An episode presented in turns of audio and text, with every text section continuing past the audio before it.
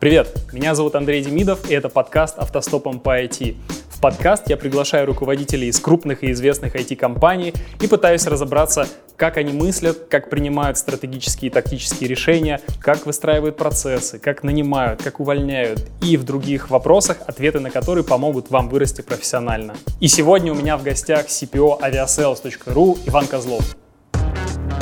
Иван Козлов, си пи о компании Aviasales. В две тысячи одиннадцатом году с партнером основал компанию Clever Pumpkin по разработке мобильного программного обеспечения. В две тысячи двенадцатом году, после выполнения проекта, команда Clever Pumpkin присоединилась к Aviasales и начала заниматься мобильными приложениями компании. В две тысячи четырнадцатом году стал вице-президентом и членом совета директоров Aviasales. В две тысячи семнадцатом году перешел в ВКонтакте на позицию си пи о. В две тысячи двадцатом году вернулся в Aviasales на позицию си пи о. Вань, привет! Очень круто, что ты пришел к нам в гости сегодня. Я помню, когда-то я ходил на эм бэ эл тэ конференцию, и там ты выступал. Я тебя впервые видел, как ты рассказывал про Aviasales. Это было давно-давно. Как-то я очень впечатлился. Для меня, в принципе, работа с продуктом и то, как выглядит э, продукт Aviasales, прям образец. И я активный пользователь, вот, постоянно покупаю только там. А я знаю, ну, про тебя а, прочитал, и про твое прошлое, про твой опыт. Знаю, что ты, ну, и был директором по продукту ВКонтакте, собственно, mm-hmm. и у тебя студия мобильной разработки. Mm-hmm. Это прям такой суперинтересный опыт. Ну, расскажи про себя для начала, для наших слушателей, чуть поподробнее про себя. Да, во-первых, спасибо большое за приглашение. С чего бы начать? С чего бы правильно было бы начать? Давай начнем с, с образования. Супер коротко. Я закончил экономический факультет эс бэ гэ у в две тысячи десятом году с отличием. Вот, был, был прилежным студентом. И после, собственно, надо было принять решение, что я хочу дальше делать в этой жизни. Понятно, что классический путь экономиста эс бэ гэ у – это большая четверка. Если повезет, и ты одаренный, это большая тройка. Ну, то что-то такое, консалтинг, аудит. Может, какие-то банки. Но мне это все, в принципе, не очень нравилось. Вот, у меня папа сам из ай ти, поэтому я, в принципе, с детства всегда был связан как с компьютерами, мне это было, мне было интересно. Поэтому я твердо решил, что хочу делать что-то в ай ти. У меня был товарищ, который был ай эс-разработчиком, и, собственно, мы с ним решили, договорились и решили, давай попробуем сделать компанию, которая будет разрабатывать программное, мобильное программное обеспечение на заказ. Тогда мобайл только, собственно, начинал свой путь. Вот, договорились, организовались, сделали. Вот, и, собственно, Aviasales был первым клиентом, мы им написали, я написал Косте Калинову письмо, холодное, максимально холодное. Вот, привет, что, как, что, нет приложения, давай сделаем. Он супер быстро ответил, мы с ним очень быстро договорились. И так началась, собственно, история Clever Pumpkin, этой компании, да. Вот, но дальше все просто, мы сделали для них мобильное приложение, оно сходу полетело, ну как полетело. В принципе, когда ты в две тысячи двенадцатом году релизишь мобильный продукт, и э, там появляются продажи, когда люди там с помощью приложения находят авиабилеты, и, значит, на маленьком экранчике вбивают свой номер карты и что-то бронируют, это уже чудо. Ну, что, в принципе, это, в две тысячи двенадцатом году даже ну, люди прогрессивные, современные, для них даже это было своего рода вызовом. Вот, там сразу что-то появилось, что-то полетело, какая-то жизнь, да, появилась. Вот, и ребята в Aviasales поняли, что они хотят заниматься этим серьезно, хотят заниматься этим in-house, и они, понятно, что самый простой способ – это забрать команду, которая это делала снаружи, забрать ее внутрь. Ну, собственно, так они сделали, и мы в составе тогда еще шести человек перешли а, работать в Aviasales. Вот, компания и сам бизнес аутсорсинговый им был не нужен, был неинтересен. Мы остались там фаундерами, вот, мы его зарелончили. Позвал, я позвал своего товарища, который был э, директором конкурирующей компании, позвал его к себе. Вот, э, и, собственно, он сейчас по сей день возглавляет компанию, компания достаточно, достаточно хорошо себя чувствует. А я, собственно, с ребятами, мы продолжили свой путь уже в, в Aviasales в две тысячи двенадцатом году. Вот. Когда ты пришел в Aviasales, ты пришел как ви пи of Mobile, это вице-президент. Вот что нет, это? Я пришел, нет, я пришел продакт-менеджером. А, была забавная история, это был две тысячи двенадцатый год, значит, и мне присылают контракт, вот, там написано продакт-менеджер, такой, типа, что такое, типа, кто это такой вообще, типа, непонятно, может, проджект-менеджер? Нет, нет, продакт-менеджер, такой, типа, ну, ладно, хорошо, типа, вот его, как вам комфортно, так и будет. Вот, и на самом деле забавно, что в две тысячи двенадцатом году, в принципе, этой там профессии, специальности, я не знаю, как правильно сказать, ее, в принципе, не было. И я очень так, типа, странно отнесся, типа, ну, типа, ну ладно. Самый экспертный вопрос на конференциях, в чем разница между продуктом и продуктом, у всех свое мнение. Тогда, как бы, не то, что разницы не знал, тогда я даже не понимал, типа, что это вообще за персонаж, и что вообще от меня, точно ли я хорошо понимаю, что от меня требуется. Да, я пришел продакт-менеджером, на самом деле, в компанию, и потом уже, когда мобильная вертикаль выросла, когда она стала зарабатывать существенный процент выручки компании, значит, когда она стала уже реально много, там, не знаю, двадцать пять тридцать человек плюс, вот, уже тогда, да, мы, собственно, у меня появились продакт-менеджеры, а я стал ви пи of Mobile, да. Слушай, а сколько у тебя сейчас людей в целом в команде? То есть как вот э, у тебя твои команды устроены? А, слушай, у меня сейчас сложно сказать, но мы сейчас очень активно растем, э, и я сейчас затрудняюсь сказать, сколько у меня точно людей. Я думаю, что, может быть, в районе сто сорок - сто пятьдесят, может быть, побольше уже. Это включая продуктов? Это в смысле только продукты или это Нет, с разработкой? Нет, у нас фактически я сейчас в каком-то роде совмещаю роль си пи о и си ти о. Mm-hmm. У нас нет в компании си ти о, вот поэтому mm-hmm. по большому счету у меня, значит, в команде вся инженерная, продуктовая, дизайн составляющая, вся аналитическая составляющая. Вот, то есть все это находится вот в команде, у нас в команде си пи о. У нас достаточно простая структура, у нас есть два крыла, крыло продуктовое и крыло технологическое. Mm-hmm. Ну, продуктовое крыло — это все, кто, собственно, так или иначе занимаются пользовательским опытом. Вот, техническое крыло — это ребята, которые занимаются технологическим фундаментом, поверх которого мы строим продукт. Вот. Ну, есть отдельные небольшие вертикали, связанные с локализацией, с аналитикой, с дизайном. Вот, то есть... Ну, такая матричность получается в разных местах, она по-разному, да? Ну, где-то общем... у вас выделенные команды, где-то там функциональные. Угу. У нас, в общем, в целом, мы, мы сторонники э, фуллстековых команд. То есть у нас каждая команда — это полноценный, такой, полноценный юнит, который может э, выполнить задачу от придумывания до анализа результата. То есть продуктовые команды, по да, сути. Да, продуктовые команды у нас фуллстековые, да. Поэтому есть, есть элементы матричной структуры, там, например, участие там, арт-директора, который не находится в продуктовых командах, его участие в работе в продуктовых командах, в жизни дизайнеров, которые находятся в продуктовых командах.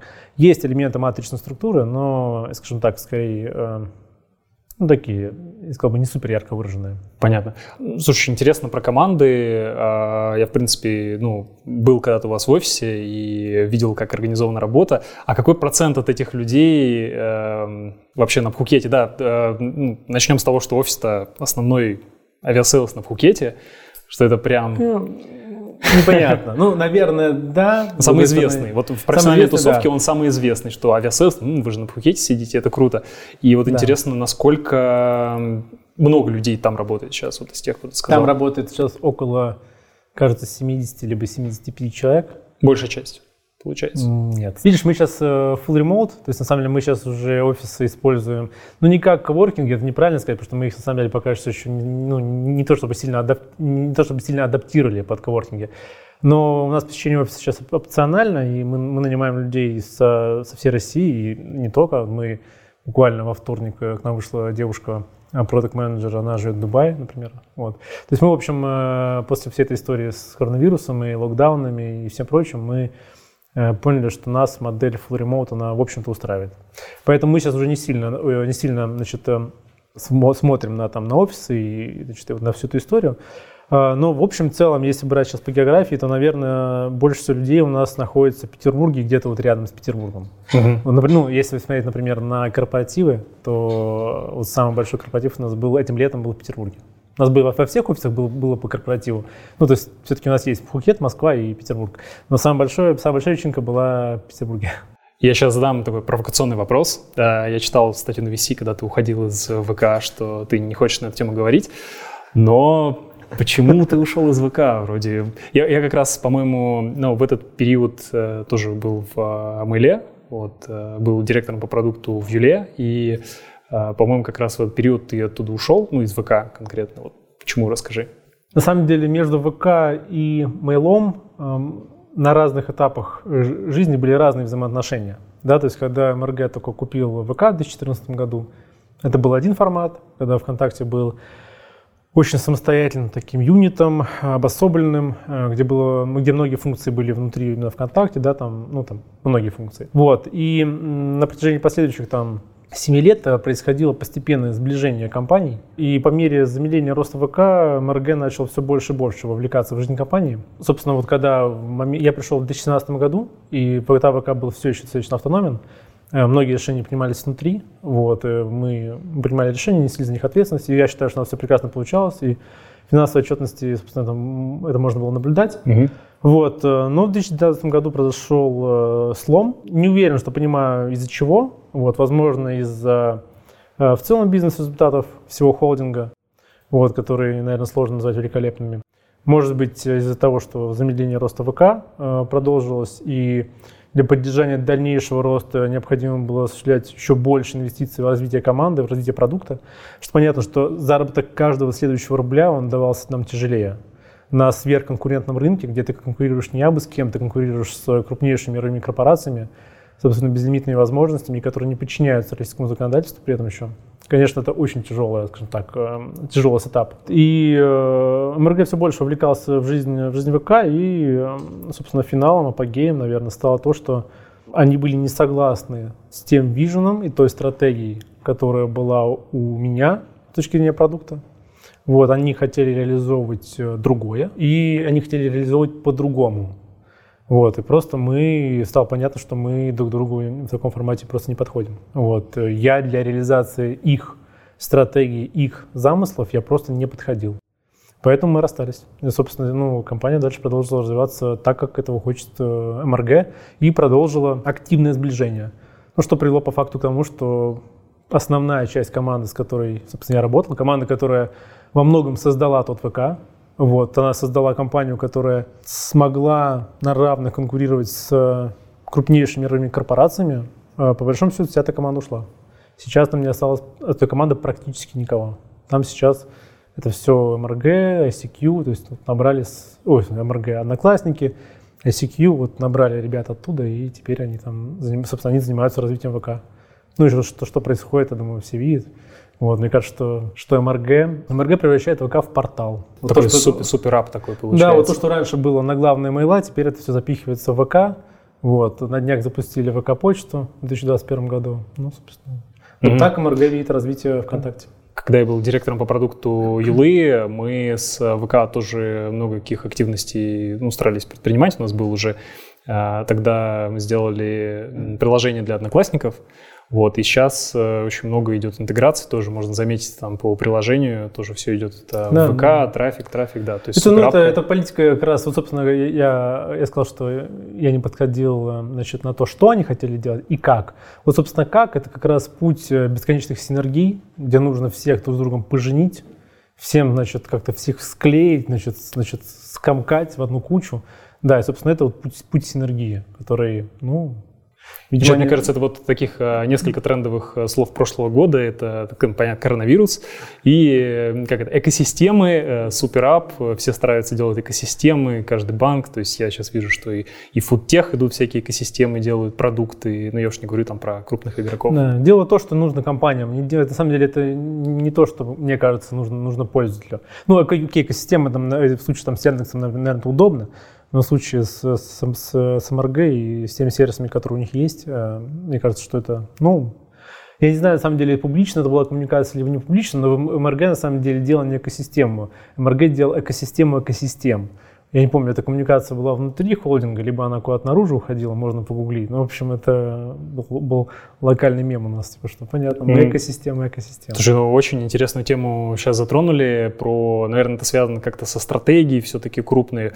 Давай сейчас немножечко вот на этом сфокусируемся, потому что, ну, в целом на уровне, когда ты си пи о, там, ну, или даже там уже ведущий продакт, ты уже начинаешь мыслить э, стратегически, ты начинаешь планировать. Тут э, в твоих решениях э, фигурирует очень сильно вижен, какие-то вот насмотренность, да, опыт.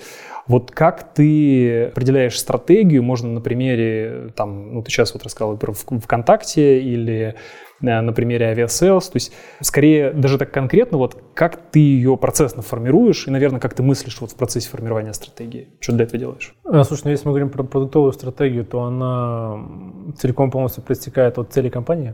Чтобы, чтобы понять, куда с точки зрения стратегии двигается продукт, сначала нужно понять, куда с точки зрения стратегии двигается компания. Вот, поэтому мы это упражнение там проделывали, мы пытались проделать и в ВК, там, понятно, по, по множеству причин это достаточно сложно было сделать. Мы это упражнение проделывали и в Aviasales. Все начинается с того, чтобы поставить перед компанией понятные достижимые цели. Понятные, достижимые, амбициозные цели. Вот, когда цели понятны, и когда мы их сформулировали, мы начинаем, мы пытаемся найти ключик. То есть, как мы, как мы к этим целям можем прийти. Что для, что для того, чтобы компания пришла к этим целям, должен стратегически сделать продукт. Ну, звучит как более-менее очевидно. Да, да значит, но, очевидно. Но как да. это обычно? То есть это, То есть... это сложно на практике, потому что значит, ты такой, типа, окей, хорошо, сколько? Сколько? Миллион? Это сотен миллионов или чего? Типа, окей, хорошо, типа, как мы это будем делать? Типа, пока типа, нет представления. Ну и дальше, понятно. Это, на самом деле, знаешь... Эм, результатом какой-нибудь там стратегической сессии, чего-то еще, каких-то таких мероприятий, где там ты штормишь, придумываешь, значит, споришь. На таких мероприятиях не рождаются решения. На таких мероприятиях рождаются вопросы, на которые мы потом все расходимся и начинаем искать ответы. Путем исследований, значит, покупки каких-то исследований, путем каких-то там взаимодействия с пользователем, каздева, количественники, неважно что. То есть, ну, это полномерный поиск. Поиск пути. Давай вот прямо сейчас конкретно разберем, Давай. потому что я, почему мне это интересно, потому что, ну, как обычно, приходит там инвестор или там руководитель, говорит там, нам нужно вырасти в десять раз в следующем году. Ну и дальше там два варианта. Либо отжимается маркетинг, который там наливает, наливает там кучу денег, либо говорят, слушайте, давайте сделаем классный продукт и типа заработаем икс десять. Продукт, что скажешь? И продукт такой, м-м, слушайте, я вижу вот раз, два, три, это типа плюс тридцать процентов год к году. Возвращается обратной связи, что, слушайте, не, не амбициозно, давайте там хотя бы икс шесть. Вы чувствуете, это, видимо, это флешбеки МРГ. То есть вот в МРГ обычно так происходит. То есть типа... В принципе, не важно, что вы будете делать, вот, типа, цель. Но это невозможно. Слово невозможно для слабаков. Вот, мне кажется, и флешбеки такие немножко у тебя догоняют. Ну да, это конкретно не МРГ-кейс, но там у меня достаточно много так и те бизнесы, с которыми я работал, и в которых я работал. Но в целом паттерн такой. Вот как у тебя это происходит сейчас? И, не знаю, может быть, на примере там, прошлого года или, может быть, как это было ВКонтакте. Вот как это произошло, как ты спланировал? Слушай, на самом деле тут вопрос, наверное, не больше не про продукт, а про то, про то как, как бизнес перед собой ставит цели. Uh-huh. Вот. Нам в этом плане повезло. У нас очень хороший каптейбл, у нас очень, очень понятные инвестора там, значит, в, в капитале компании, вот, которые способны значит, мыслить достаточно амбициозно, но при этом не терять связь с реальностью. Поэтому мы с ними всегда ставим достаточно амбициозные цели. И у нас не было такого, что типа давайте в шесть раз, типа, и в принципе нас не трогает, как вы это сделаете. Ну, это не совсем конструктивно. Наверное, с низкой базой, как бы, наверное, да. С низкой базой можно вырасти там и в двадцать раз. Это, это, это не проблема, может быть. Вот, но у нас вот в этом, проблем, в этом смысле таких вот э, таких mm-hmm. проблем не было. Мы всегда ставим перед бизнесом адекватные, реализуемые, но при этом амбициозные цели. Вот, и, ну, кажется, что компания... как бы идет вполне себе к успеху. Мы а сейчас как... находимся на... Ну, несмотря на то, что происходит вокруг, мы сейчас зарабатываем больше, чем зарабатывали до пандемии. Несмотря на то, что международка по большому счету стоит. В долларах, в евро? Ой, в долларах, в, в любом, долларах, в рублях. В любом измерении, в рублях, в долларах, в количестве бронирования, в количестве пассажиров, в чем угодно. Мы сейчас больше, чем были в две тысячи девятнадцатом году. То есть мы у нас в июль и август у нас all-time high. То есть мы, мы, так, а мы так больше... много никогда не продавали. А больше этот импакт, он из-за ну, добавления новых вертикалей, там, расширения географии или за счет продукта именно? Слушай, знаешь, вообще сложно сказать, вот Aviasales, насколько Aviasales, это, в принципе, продуктовая компания. Вот я, я себя, значит, этим вопросом мучаю, насколько, в принципе, вклад продукта в успех компании велик. Потому что, на мой взгляд, все-таки Aviasales как, как метапоиск, наверное, это все-таки в первую очередь маркетинговая компания. То есть мы, мы очень крутой лидогенератор. Вот. И в этом плане, да, продукт, он, значит, играет свою роль. Понятно, что у нас он находится... Скажем так, до недавнего времени я бы сказал, что он у нас был средний. Наверное, сейчас мы сильно выросли, и у нас он все еще не выдающийся, но уже достойный, если в том числе и сравнивать с конкурентами. Вот. А маркетинг у нас всегда был выдающимся. И мне кажется, что маркетинг играет огромную роль в успехе компании. Просто огромную. Возможно, интересно, а какая, интересно, а какая роль продукта тогда? То есть... Значит, продукта, значит, не расплескать. Вот тебе дали очень много трафика тем или иным способом. Там органика, директ, бренд, ну, там, uh-huh. как результат бренда. Либо перформанс, неважно что. Тебе дали очень много, очень много трафика, твоя задача не расплескать. Ну, скажем так, я думаю, что... Ну, может быть, я очень слишком критично отношусь там, к собственной работе или там, к, работе, к работе своей команды, вот. Но почему-то меня вот не покидает ощущение, что как раз, ну, если говорить какая-то про Aviasales, то э, очень большой э, эффект на успех дает именно, именно маркетинг у нас. И на самом деле, наверное, маркетинг – это то, что в случае с Aviasales очень сложно повторить. Вот. То есть про- повторить продукт Aviasales э, можно, сложно, э, особенно сейчас это уже будет сложно, это будет долго, это будет дорого, но это можно. Повторить наш маркетинг, по большому счету… Ну, не то чтобы невозможно, но это нужно, типа, это прям сплав. Это я... не только деньги, это далеко не только деньги. Давай поговорим про то, как ты нанимаешь И, наверное, начнем с такого вопроса. Как ты нанимаешь продуктов? Ну, потому что ты за продукт все-таки отвечаешь. И продукты, наверное, это core ребята, то есть, которые управляют отдельными как раз вот продуктовыми командами, единицами. Как ты нанимаешь продуктов? Что для тебя хороший продукт, что плохой? Вообще поделись опытом. Что касается найма продуктов, то у нас нет, и у меня на самом деле нет какого-то фиксированного набора требований, потому что в разных командах, в разных сетапах к продукту требования разные. И есть продукты и участки в продукте, где больше нужна творческая составляющая, например, где нужно больше провести исследований, где нужно сделать что-то, чего, чего, что еще никто в мире не придумал. И там будет, то есть там на продукт я буду смотреть одним способом, да. Есть вещи, где зрелый продукт, и нужно глубоко копать в аналитику, в сегменты, значит, иметь скорее вот такой скиллсет. Это будет другой продакт-менеджер. Есть команды, где, например, есть сильный тимлид уже есть, и он всю, всю техничку он вывезет. У него команда разработки находится под ним, все будет в порядке. Туда можно продукты, у которого нет технической, вообще никакого технического бэкграунда. И, соответственно, это требование уходит. Вот, и так далее. То есть, на самом деле, для, разной, для разных команд, для разных сетапов скиллсет продукта, он может быть и должен быть разный. Вот, где-то можно взять человека совсем без опыта. Что, на самом деле, у нас вот два продакт-менеджера, это выходцы из э, стажеров. То есть, это люди, которые пришли на трехмесячную стажировку, вообще не имея никакого опыта. Вот, они три месяца стажировались, и потом, по факту, стали... стали полноценными продакт-менеджерами. Все очень кастомно, у нас нет таких, знаешь, прям... Ну, мы, наверное, просто еще недостаточно большие, чтобы идти по пути какой-то стандартизации. У нас в этом плане в компании все очень... Везде все очень по-разному. И с точки зрения процессов, с точки зрения там, скиллсета продакт-менеджеров. У нас есть продакт-менеджер, это выходцы из бывшие, бывшие инженеры, например.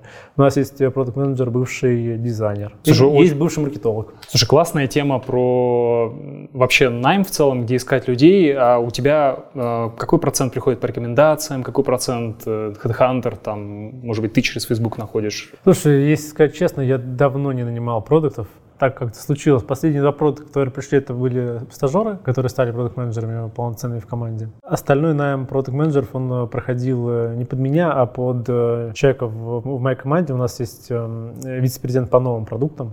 Скажем так, почему так сделали? Потому что есть продукты зрелые, где на самом деле глубокое погружение, погружение в операционную работу с моей стороны, например, оно не требуется. Вот. Есть возможность заниматься чуть более стратегическими задачами, ну и приходится, да, там, если что, я еще член борды, значит, и в принципе есть какие-то истории, связанные с взаимодействием с другими топ-менеджерами. Вот. Глубоко руками погружаться в операционную работу там, зрелых команд не нужно, ну и нет, нет возможности. Вот. А когда мы создаем какие-то новые продукты, прям новые инициативы, там нужно быть прямо очень сильно hands-on, вот, что я себе просто ну, тупо не мог позволить себе. Ну, если я правильно тебя услышал, то твой хак – это нанимать стажеров, замотивированных, которые быстро вырастают в продуктов. Если брать наш последний найм, то рекомендации, там, тот же Facebook, давно не работают, на мой взгляд. Mm. То есть мы что-то, я что-то пробовал, там что-то постил, но... Рекомендации через Facebook не работают. А. Вообще, Facebook не работает, какие-то рекомендации такие базовые, да, там, значит, из, из, из ближайшего фотографа мне тоже, ну, в нашем случае... не работают. Вот, по поводу HeadHunter и продакт-менеджеров успешных тоже не уверен. Кажется, что основной найм идет через прицельный хантинг. То есть прямо наши рекрутеры прямо ищут, берут профиль продакт-менеджера, который требуется, мы вместе с ними составляем его. Они, мы пытаемся пофантазировать, где люди, которые нам интересны, сейчас находятся, что, чем они сейчас занимаются, что они делают, что они развивают. Вот, и мы идем в эти компании и прям прицельно ищем людей там. Идем в эти компании, то есть перехантинг из других компаний? Ну, я думаю, что да, в случае с продакт-менеджерами, ну, скажем так, если ты хочешь кого-то сильного нанять, то, как правило, это будет именно такой путь. На самом деле, видишь, это не только касается продакт-менеджеров. В общем, в целом, рынок дефицитный, ай ти, да, очень, очень, очень разогретый. Поэтому все люди с головой, все люди талантливые, они все при работе, ни у кого с этим нет проблем. Вот, поэтому так, чтобы типа подобрать кого-то, прошу прощения за слово, может, это прозвучит грубо, но так, чтобы вот прям кто-то лежит типа без дела, кто-то сидит без дела. Такого, на самом деле, такое встречается редко. Понятно. Такое встречается обычно с джунами, с какими-то молодыми такими ребятами, которые супер замотивированы, супер работоспособные, но за их плечами нет какого-то серьезного опыта. Да, такие вот э, жемчужинки, их можно найти, но надо понимать, что с ними тоже, их нужно развивать, с ними тоже нужно работать. Это немножко отдельная такая история. Mm-hmm. Слушай, а вот ты когда берешь людей, ты формируешь для них какой-то план развития или как вообще ты работаешь с продуктами? Ну, не обязательно ты, а и твои yeah. вот сотрудники, если себе берут продуктов. Слушай, я, на самом деле, что касается плана развития, наверное, да, там, зрелые компании там, придумывают там и пэ эры, значит, какой-то полномерный план развития на там X кварталов. Может быть, мы до этого не дозрели, может быть, это просто немножечко не наш формат, потому что это, ну так, это, мне кажется, немножко так корпоративно, мы в этом плане чуть более неформальны. На самом деле, я первое, что я считаю, я считаю, что за развитие человека отвечает сам человек, mm-hmm. вот, и его нельзя не заставить, не принудить, его ничего нельзя запихнуть, ни в голову, как бы никуда. Вот. Если он хочет развиваться, он должен делать это сам. А мы можем ему в этом, мы можем подсказать. Слушай, очень отзывается. Тоже вот мы, когда в Профи.ру э, придумывали систему профессионального развития, даже была такая штука, как план на квартал по э, личностному росту. И там сколько каждый себе придумывал, но там было что-то из разряда дойти до двадцатого уровня в Лингвалео, прочитать там вот пять книжек, пройти курс такой-то, там достичь скоропечатания там до столько-то символов. И на самом деле по факту потом это отменили как раз вот по той же самой причине, что если человек хочет, он это делает и сам. Вот. А когда это начинается как обязаловка или там равнение на других, то ну, у людей пропадает э, стремление, и скорее это воспринимается как обязаловка. Еще не дай бог к этому привязывать какие-то там грейды либо деньги, это ну, совсем становится плохо. Да, я считаю, что все внутри человека. Если человек хочет, он будет это все делать, мы готовы помочь. Что-то проспонсировать, где-то подсказать, подобрать, вообще не вопрос, и я в этом активно участвую. Но... Слушай, офигенно, вот мне отзывается, опять же, про... Это как у инвестора тоже, вот, мне нравится аналогия, когда приходит стартап, и если инвестор понимает, что и без него... в принципе, стартап вырастет, достигнет успеха, а с его помощью просто быстрее, и он еще на этом как-то вот э, заработает, да. то он в него как раз инвестирует. Наверное, точно так же здесь с сотрудниками. Если да, ты понимаешь, что мере, он и так... Да. да, вот у меня на собеседованиях есть целый цикл вопросов, когда я позвоночкам там разным по... пытаюсь понять, насколько человек действительно сам стремится. И если я понимаю, что, вау, он и сам что-то делает, вот как пример, в... я искал к себе продукт еще в, в Авито, когда был, и очень долго размещали, размещали вакансии э, обычного продукта, смотрели. Потом я решил хак попробовать, разместил вакансию junior product менеджера и такую же абсолютно по описанию с product менеджером. Если человек откликался туда и туда, а такое было, ну это именно эксперимент был с HeadHunter, то я абсолютно его не смотрел сразу. Ну, значит, человек не понимает, просто хочет прийти там. Попался один продакт, который откликнулся только на джунскую вакансию, а на обычную не откликнулся, и я его позвал. Этот человек был из Киви. И на собеседовании он прям говорил там, чуть ли не каждые пять минут, ну я не продакт, я не продакт, но при этом рассказывал, что он сейчас на текущем месте, там была проблема с разработчиками, не понимали, что надо сделать, я им для них организовал там метрики прозрачные, у нас не было общения с пользователями, я настроила регулярный там цикл обратной связи, демо сделала, там бэклог подготовила, ну я не продакт, я не продакт. И я сижу и думаю, боже мой, ну то есть человек как раз движется, у него мышление, на курсы какие-то проходит там. И я понял, что человек стремится, взял, и на самом деле за, там, за полгода человек из джуна формально вырос в мидла, даже в сторону сеньора. То есть очень быстрый рост таких людей. И единственная проблема, вот и сейчас у меня тоже есть такая же проблема, это подкармливать их как раз интересными задачами, следить за их ростом, чтобы все хватало, ну и чтобы не перехантили тоже. Вот. А так как... Да, видишь, конвейер на таких людей сложно. Ну, в смысле, это прям какой-то, в том числе, элемент везения, чтобы вот э, таких людей найти. Ну и да, и второе, что считаю, что если говорить про развитие, я считаю, что любое, любое знание, изолированное от твоей работы, оно либо изолированное, скажем так, от твоей какой-то повседневной жизни, оно во многом бессмысленное. Поэтому, что касается развития там, внутри Aviasales, внутри, там, в том числе продукта Aviasales, мы стремимся к тому, чтобы все те знания, которые человек там, где-то извне получает, чтобы он мог их применять как можно быстрее в своей работе. Иначе вот изолированное знание, знаешь, вот это знание, которое мы, условно говоря, все там учились в университете, которое мы получали в университете, уже ничего от этого не осталось. Я отучил матан, у меня там было, не знаю, сколько семестров матана. Вот сейчас дай мне, значит, какой-то простейший пример, я просто пойму, что типа я, я ничего не помню, я все забыл.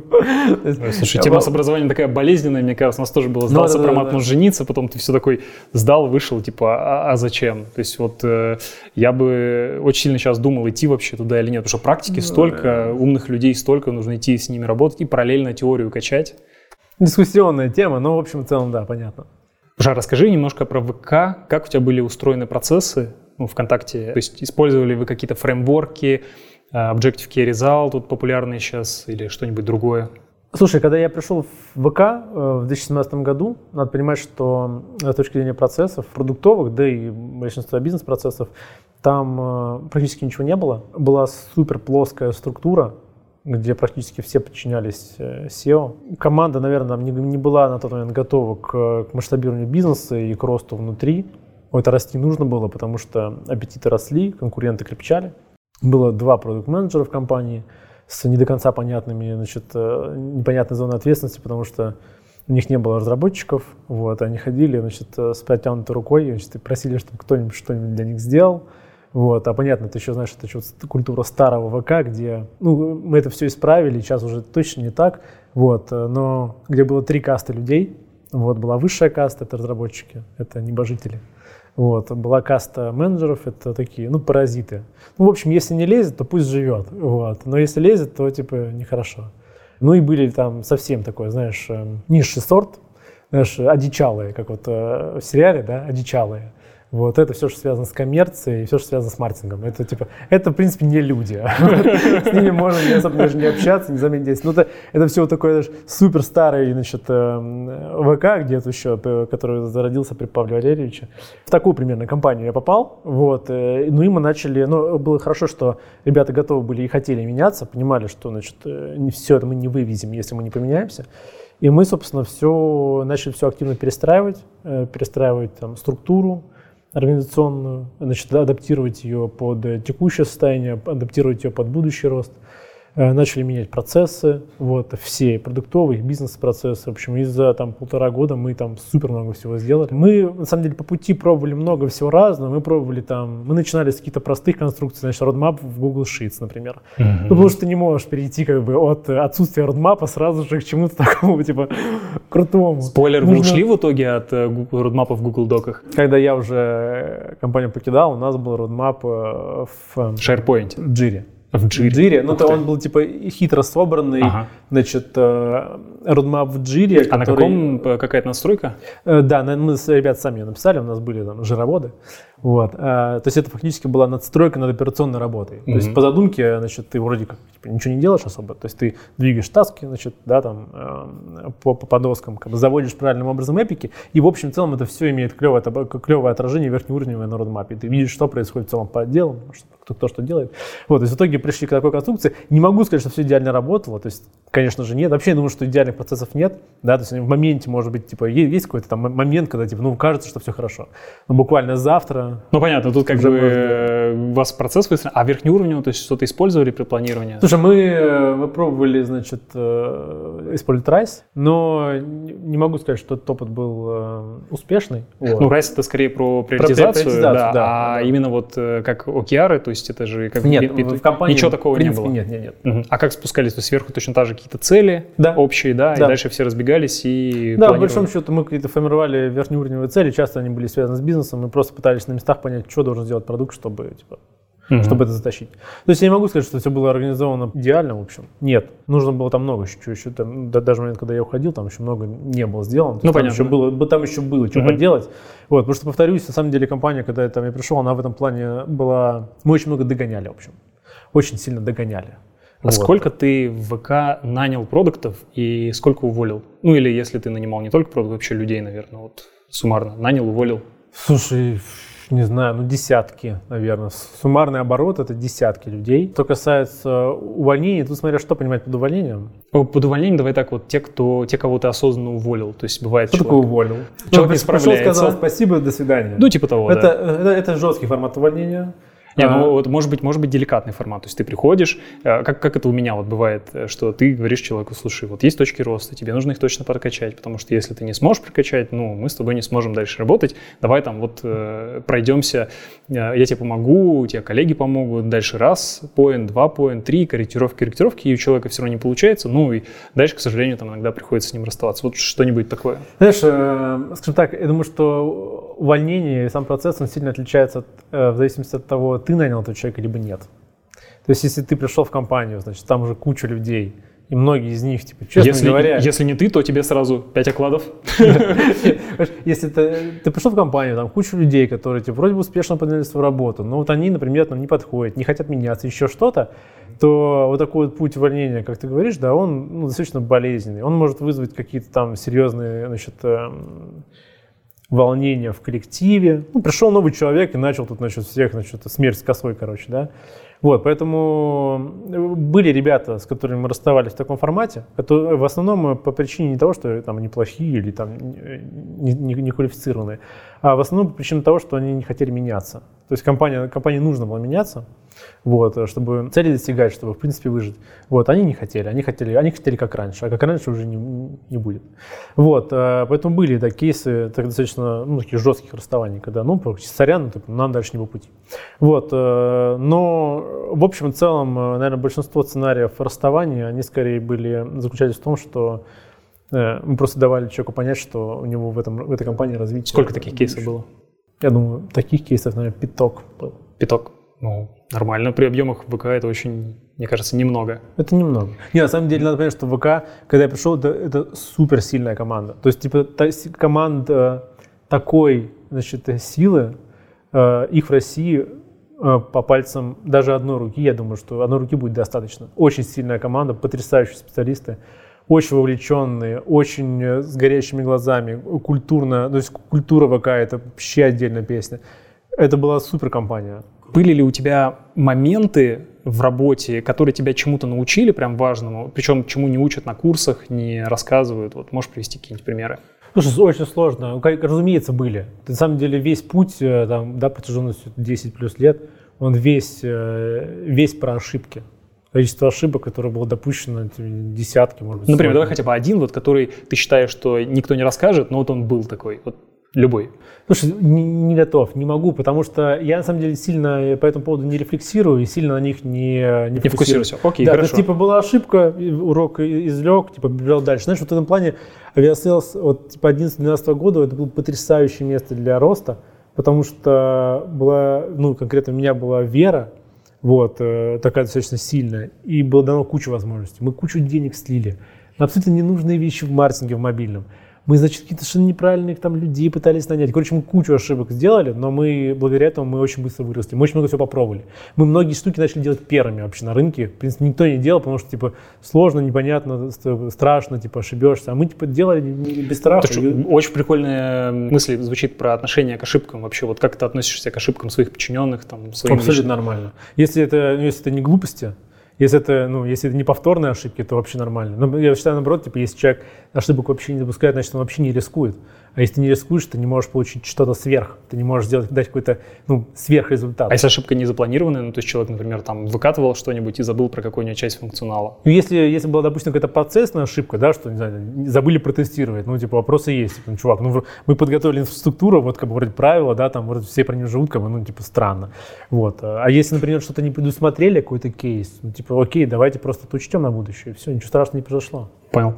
Как часто ты изобретаешь что-то реально новое в продукте? Я поясню, то есть часто мы смотрим на аналоги, смотрим на рынок, анализируем там конкурентов и там адаптируем под себя. Вот. А как часто ты прям вот новое что-то радикальное, вот прям раз и придумал, и это классно поехало? Слушай, ну, э, случается такое. Я не готов, значит, говорить в данном случае я, потому что я, наверное... Ну, ты как, ну, твоя команда, да, наверное. Скорее, скорее команда. Твоя, скорее твоя задача руководителя не работать, а чтобы у него все работало. Да, мне да, кажется, да, так. да, да. Снимать барьеры, да, чтобы, чтобы людей была возможность работать. Слушай, ну, наверное, в ВК с этим было сложнее. Не потому, что там ленивые там, или еще что-то, а потому, что остальные конкуренты, они, они чрезвычайно хороши. Вот. То есть конкуренты во всех вертикалях, там, мессенджинг, видео, значит, лента. Конкуренты чрезвычайно хороши, поэтому всегда есть, типа, что подсмотреть. А надо понимать, что они тоже через, через серьезное сито все эти идеи, значит, да, в них прошли. Вот, если они выкатились в продакшн, значит, это работает. И в ситуации, когда ты, значит, весь ВК с точки зрения там, штата, он, значит, там на несколько порядков меньше, чем конкуренты, которые занимаются там чем-то только одним, да, условно говоря, Spotify там сколько там, полторы тысячи человек. А, музыка ВКонтакте, которая в России огромная, типа, на, на момент, когда я уходил, там было, может, человек двенадцать. Вот. И, типа, ну, понятно, что девятнадцать человек, типа, они держат, как Атланты, как бы, эту музыку, чтобы она не рухнула. А у нас там еще же и матчинг, потому что у нас же есть ю джи си. Короче, просто дурдом. Поэтому, конечно, там, ну, сложно что-то выдумать, что еще не придумали в Spotify. Там работают над этим прекрасные специалисты, их просто там куча, их сотни там. Поэтому понятно, что ВК чуть больше шел за, конкурен... шел за конкурентами. Были отдельные вещи, которые мы придумывали, которые мы внедряли. Что-то из этого работало хорошо. Там платформа мини-апов, например, да, там, я никого нет. Вот, это получалось. Что касается Aviasales, в этом плане нам, наверное, повезло чуть больше, потому что конкуренты наши мировые, они... У них с точки зрения развития продукта... Более инертные, более такие. Да, я бы сказал, что стагнируют. Вообще интерфейсы вот в России, мне кажется, офигенные по сравнению. Для там. Нас. Я не, не, не верю, что они офигенные там, для американцев или европейцев, но для азиатов точно нет. Вот, то есть в этом плане, да, наверное... Да, продукты конкурентов, они развиваются очень медленно, они, скорее, находятся в фазе стагнации по разным причинам, в случае с разными конкурентами. Вот, поэтому в случае с Aviasales нам приходится гораздо больше выдумывать и делать то, что никто не делает, скорее всего, не сделает. И у нас совсем скоро будет несколько релизов. Вот, wow. И да, будет прям... Вот, и мы пытаемся сделать то, что, по большому счету, никто не сделал. Не знаю, получится, не получится, но мы пытаемся. Слушай, если можно как-то разделить вот решения, которые ты принимаешь, понятно, что они гибридные, там, на основе данных, насмотренности. Можно ли сказать, что большая часть решений не такие про чуйку, про опыт или на основе данных? То есть вот как ты это идентифицируешь? В Aviasales исторически был подход, мы его называем не чуйкой, мы его называем экспертный. Вот. Мы действительно многие вещи на протяжении многих лет мы принимали экспертно. То есть мы, мы пытались, значит, не понять, типа, как пользователю удобно. Мы, наверное, пытались прийти к пользователю и сказать: смотри, вот надо так, вот так, вот так тебе будет удобно. Я сейчас вот перейду на правильно. Свой язык. Мне кажется, вы хотели сделать такой продукт, чтобы самим было классно, клево. Это сто процентов. Да, это, это обязательно. Но на самом деле мы пытались, типа, все-таки какую-то линию еще и навязать, типа, что вот это, mm. вот это удобно, на самом деле. Ты просто попробуй, это удобно. Вот. Понятно, что ты можешь там к чему-то другому привыкнуть. Ну и как работало, работало же. Слушай, ну с точки зрения, если смотреть на рост бизнеса, работало. Сейчас мы, конечно, взрослеем, сейчас мы гораздо более, более data-driven, то есть да, мы там, у нас появился там, отдел исследований, значит, у нас там сейчас большое количество аналитиков. Но это, у нас это появилась скорее... возможность как бы глубже смотреть в данные, потому что, ну не знаю, там в две тысячи семнадцатом-шестнадцатом годах, типа там, три аналитика на всю компанию, типа там, и типа, не было возможности просто супер глубоко копать. У нас была амплитуда, к счастью, потому что если не было бы ее, мы вообще, скорее всего, ничего не знали. Вот, но тем не менее, значит, прям глубоко копаться было, было очень тяжело, поэтому, конечно, мы многие решения принимали экспертно. В том числе потому, что вот это глубокое копание, оно бы заняло нас. Уверен в своей экспертизе, она была достаточно сильной, да. Видишь, мне кажется, что data-driven — это немножечко перекладывание ответственности. Это ага. перекладывание ответственности за решение на цифры. Да, то есть, ну, в принципе, если ты принимаешь решение отталкиваться от, от цифр, ты, ну, не можешь ошибиться, наверное. В это, наверное, следствие незрелости, когда, знаешь, там, мы работаем data-driven, и это еще приводит к аналитическому параличу, когда там ты начинаешь анализировать, анализировать, вот, а гибридная схема, она прям... Ну, кроме того, знаешь, просто еще есть небольшой страх внутренний превратиться, ну, превратиться в какой-нибудь, я давай, да, чтобы никого не обижать, в какой-нибудь крупный зарубежный e-com, значит, да, где у тебя, значит, все красное, значит, мелькает, прыгает, бегает, вылезает, как бы. Вот, типа, data-driven продукты, мне кажется, заоптимизированные, можно просто куда-то туда прийти. Мы, наверное, культурно просто не хотим туда приходить, поэтому мы, да. Нас... Хочется быть постоянно таким, как это, change, change, change, да, ну, чем да, постоянно run-run, понятно. Угу. У меня есть личный интерес, я как э, в э, начале mobile продукт, э, мне интересно, я просто э, во всех продуктах сейчас стараюсь продвигать и тоже mobile first, э, и больше, ну, понятно почему, большинство пользователей даже на вебе, они приходят с мобильного веба, э, вот, э, ну и у вас, я так понимаю, в первую очередь мобильный э, продукт, я, я правильно понимаю, что у вас дизайнеры в Aviasales сначала рисуют дизайн для мобильных приложений, а потом уже адаптируют на веб? Знаешь, зависит от э, конкретного случая, от конкретного момента. Э, есть вещи, которые мы в первую очередь интегрируем на, на вебе. Ну, тут, наверное, мы отталкиваемся больше от ресурса. Ну, например, там, сейчас есть у нас какая-то возможность, э, там, есть ресурс на фронте, можно что-то сделать, мы внедряем на вебе, собираем метрики, смотрим, там, получу, смотрим на результаты эксперимента и раскатываем на остальные платформы. Ну да, наверное...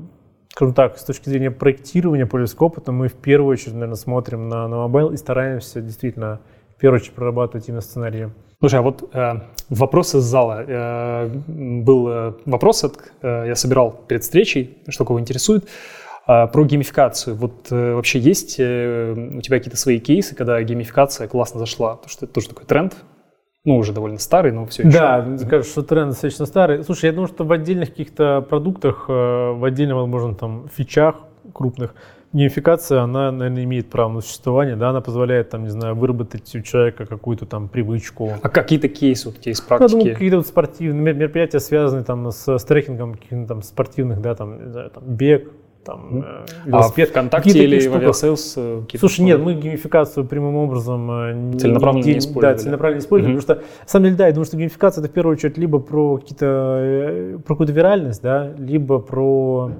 Либо, да, то есть вырабатывание привычек. И что Aviasales, что, что ВК... ВКонтакте она, в принципе, в самой модели, да, это а в Aviasales, наоборот, как бы это такие разовые, точечные. В Aviasales, наверное, скажем так, где-то, может быть, у нас там это что-то, какие-то подобные элементы появятся, у нас они лежат там в супердалеком бэклоге, но это скорее такое, знаешь, типа, ну, прикольно было бы, ну, наверное, прикольно. И вот пока мы глуб- глубже еще не копали. Какие-нибудь бонусы за, чистый, за частый заход?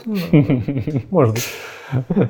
А вот второй вопрос, наверное, будет ближе про манипулирование пользователями. Ну, то есть на примере там Букинга, который достаточно сильно играет им на страхе потерять там выгодные предложения и безопасность, и то, что можно отменить. Вот э, приходилось ли манипулировать и какие тоже интересные кейсы были?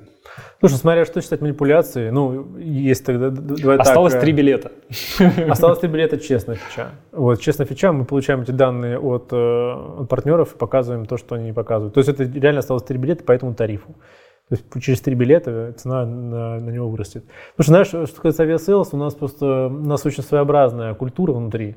И у нас вот такой булшит, он просто не пройдет. То есть если, если мы начнем манипулировать там, сознанием пользователя открыто, да, то есть пытаться его, ну что-то прям сделать ему нехорошо, да, то есть сделать ему нехорошо и заработать на этом денег, я просто думаю, что у нас большая часть команды встанет и уйдет. Услышал, но а ведь можно и в хорошую сторону манипулировать. Я просто приведу пример, вот Дима Мацкевич в своей какую-то лекцию, вот достаточно, одной из популярных лекций про brain science, предлагал вариант, например, ты там с... навигатором заводишь себе в Яндексе точку и за, в одном из пяти случаев, например, показывает заведомо чуть больше. То есть ты приезжаешь быстрее, и типа ты, вау, ты выиграл, у тебя позитивное подтверждение опыта, что то есть, ты быстрее, чем навигатор э, подсказал, и в следующий раз ты с большей вероятностью воспользуешься, будешь этим пользоваться. Ну, нам, это, нам вот такие подходы в Aviasales не близки. Мы так, мы так не будем делать. И дальше есть элементы манипуляции. Например, не знаю, там, вот является манипуляцией, например, что мы Мы выдачу не сортируем по, по цене, что мы наверх вытаскиваем билеты, которые, на наш взгляд, являются удобными. Наверное, в каком-то плане это является манипуляцией. Но мы же реально вытаскиваем удобные билеты с, с адекватной пересадкой, типа, там, с вылетом в адекватное время. То есть мы, на самом деле, стараемся сделать хорошо пользователю и у, ускорить его путь до, до того, что ему реально будет нужно. То есть это можно назвать манипуляцией? Наверное, можно. Вот. Если, например, вы вытаскивали бы наверх билеты, которые, знаешь, там, были бы заведомо дороже, типа, и говорили бы, они классные, типа, не смотри вниз, там, типа, ничего интересного нет, вот классный билет, типа, покупай его. Ну, наверное, да, это можно, можно mm-hmm. назвать манипуляцией, мы это не делали. Что касается ВК, там с манипуляцией чуть сложнее, потому что, видишь, само устройство умной ленты, это во многом, ну, во многом можно назвать ее манипуляцией, потому что как там мы, как я там, и на самом деле большая часть команды, как мы видели ленту ВК, мы хотели, чтобы там был клевый контент, там лонгриды, не знаю, там качественный контент, еще что-то. Вот, но это немножечко противоречило в каком-то плане бизнес-задачам, потому что люди, это звучит грубо, но людям, люди хотят хавать простой, типа, очень такой примитивный контент. Да, им там картинки, мемы, значит, что-нибудь такое супер простое, супер быстрое. Вот, и тогда они скроллят, тогда есть рекламные показы, да, все хорошо. Как только ты вставляешь какой-то осознанный контент, который нужно читать, вчитываться, там, дешевый думать, дофамин вкуснее. Конечно, да. То есть в этом плане является ли умная лента, которая, обучаясь на поведении пользователей, подсовывает, продолжает подсовывать им такой, ну, не самый качественный контент. Является ли это манипуляцией? Ну, наверное, является. Вот, но подсев на эту иглу, очень сложно с нее слезть, особенно когда за спиной стоит МРГ с бюджетными требованиями. То есть вот тут, наверное, там ВК в этом, в этом плане чуть было посложнее, но сделать с этим было практически ничего нельзя. Классно про ВК. Мне кажется, это глубоко, глубоко философская тема, которая тянет прямо на отдельный выпуск. Да, и... да, это прям, да, такое... Потому что ты писал в посте на Фейсбуке, что в кризис, ну, то есть вы как-то тоже урезали по расходам, mm-hmm. что-то да, кому-то меньше даже, может быть, стали платить, если я ничего не перепутал. А, да, да, да, я вот. понял. И да, вот кому стали меньше платить, интересно. Слушай, возможно, я, я, я не помню точных формировок, но на самом деле, когда началась пандемия, мы... Мы быстро смекнули. Мы были, мы были, знаешь, мы были, мы были на фронте. Мы встретили удар, может быть, первыми. Вот. У нас долгое время зиждилась надежда, что типа сейчас отпустит, сейчас все хорошо.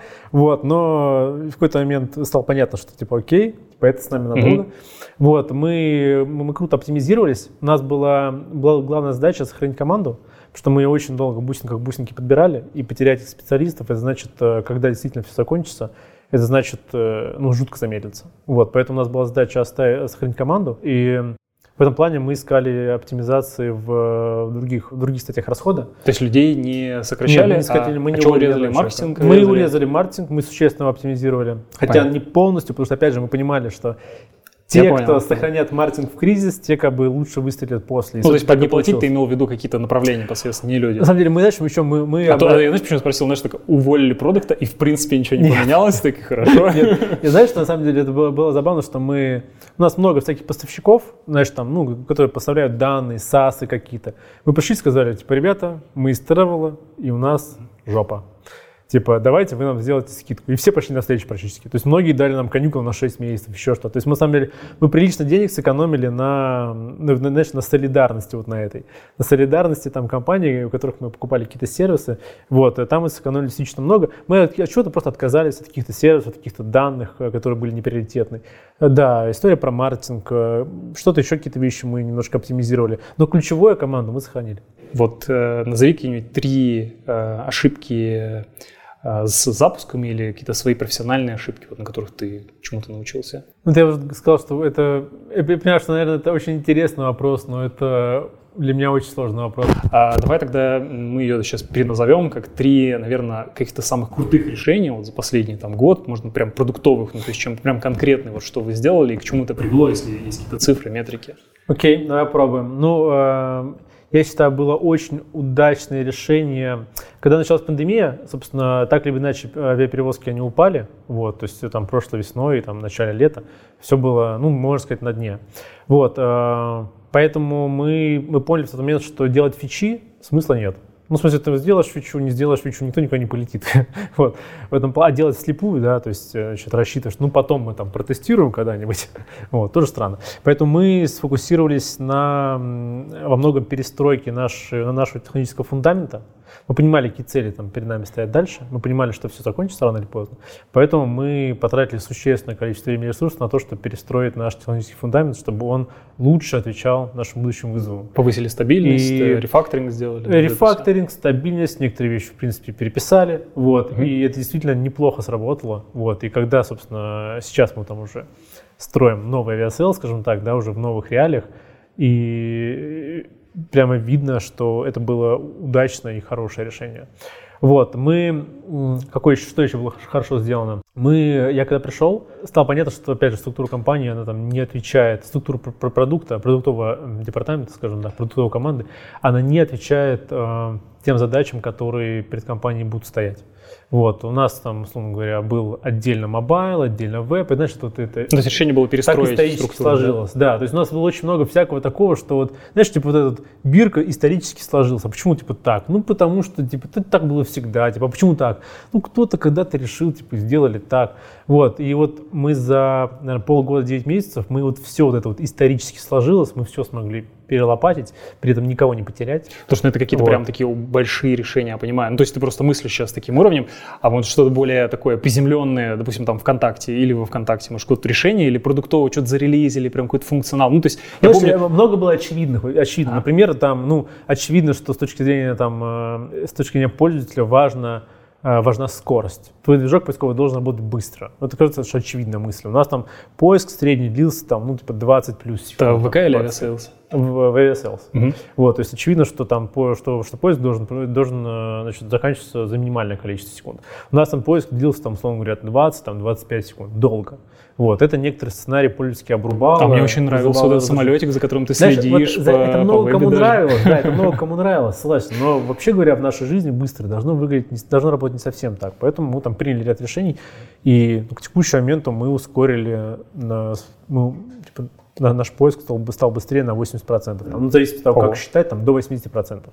Вот, кажется, это было хорошее и правильное решение. Мы где-то мы видели, где-то мы видим апсайд прямо по, по, по экономике, по бронированным деньгам, где-то мы видим просто существенное ускорение. А существенное ускорение, знаешь, это, это снижение стоимости, стоимости дофамина, условно говоря, да, по которому мы говорим. Да, да. Под ВК и было интересно, я буквально ага. я, по, про ВК интересную штуку расскажу, что ВК а, мы видели прямую зависимость между скоростью запуска, холодного запуска приложения и э, рекламным доходом, то есть глубины проскролла ленты.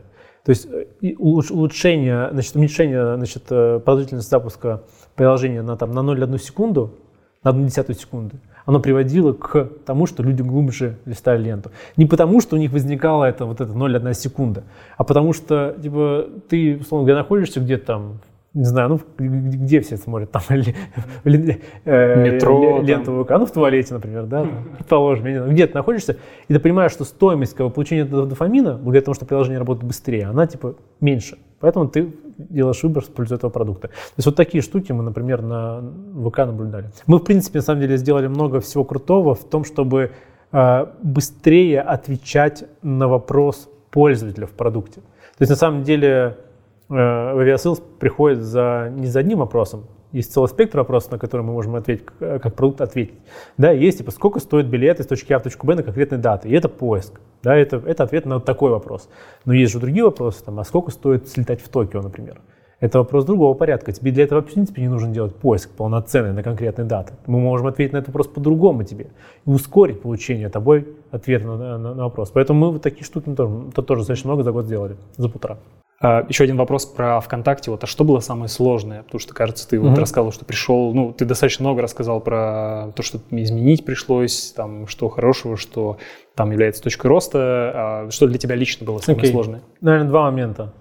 Первое, я понял, что я осознал, что перестраивать гораздо сложнее, чем строить. Mm-hmm. Гораздо сложнее, на порядке. Второе, наверное, это что... Знаешь, тоже кажется, что из области очевидного, но особенно хорошо ты это воспри... ну, чувствуешь, когда попадаешь в эту ситуацию, что строить э, значит, рельсы впереди, перед поездом, который мчится на огромной скорости, это тоже сильно выматывает. Вот не, и не хотелось бы этой ситуации больше не оказываться. Отличная аналогия отзывается. Да. да. И, наверное, третье, что могу еще выделить, что все-таки работа в корпорации, это, она требует определенных навыков и определенного опыта. Вот, что есть вещи, которым я там, ну не то чтобы зеленый наивный, но, наверное, да, где-то там зеленый наивный, есть те вещи, к которым я был не готов, и которые на самом деле это не являются какой-то особенностью ВК либо МРГ, наверное, это в целом относится к крупным структурам, корпорациям, где есть там какие-то подводные течения, есть какие-то неочевидные факторы, где не все решения принимаются, отталкиваясь там от такого чистого бизнеса, и там целей.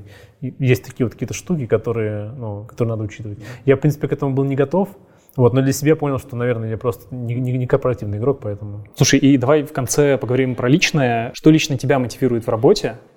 А, и, наверное, может быть, это вопрос, связанный с твоей моделью мира. Ну, давай вот на первом, вот что тебя мотивирует? Слушай, ну, хочется делать вещи, которые имеют смысл, наверное, вот основное.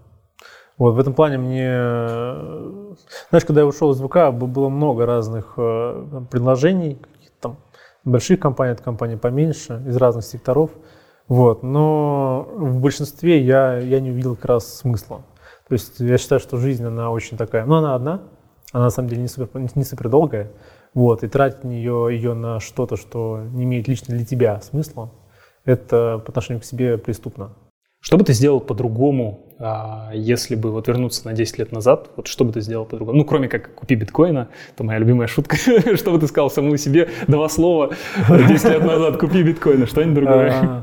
Слушай, наверное, я где-то воспользовался бы просто тем опытом, который у меня получилось накопить там, за эти там, десять лет, да, вот, но глобально я бы, наверное, ничего там в своей карьере бы не менял. Мне кажется, что вот это течение, во многом течение, во многом течение обстоятельств, каких-то отдельных событий, оно вынесло меня, ну, в правильном, хорошем направлении. Я ни о чем не жалею.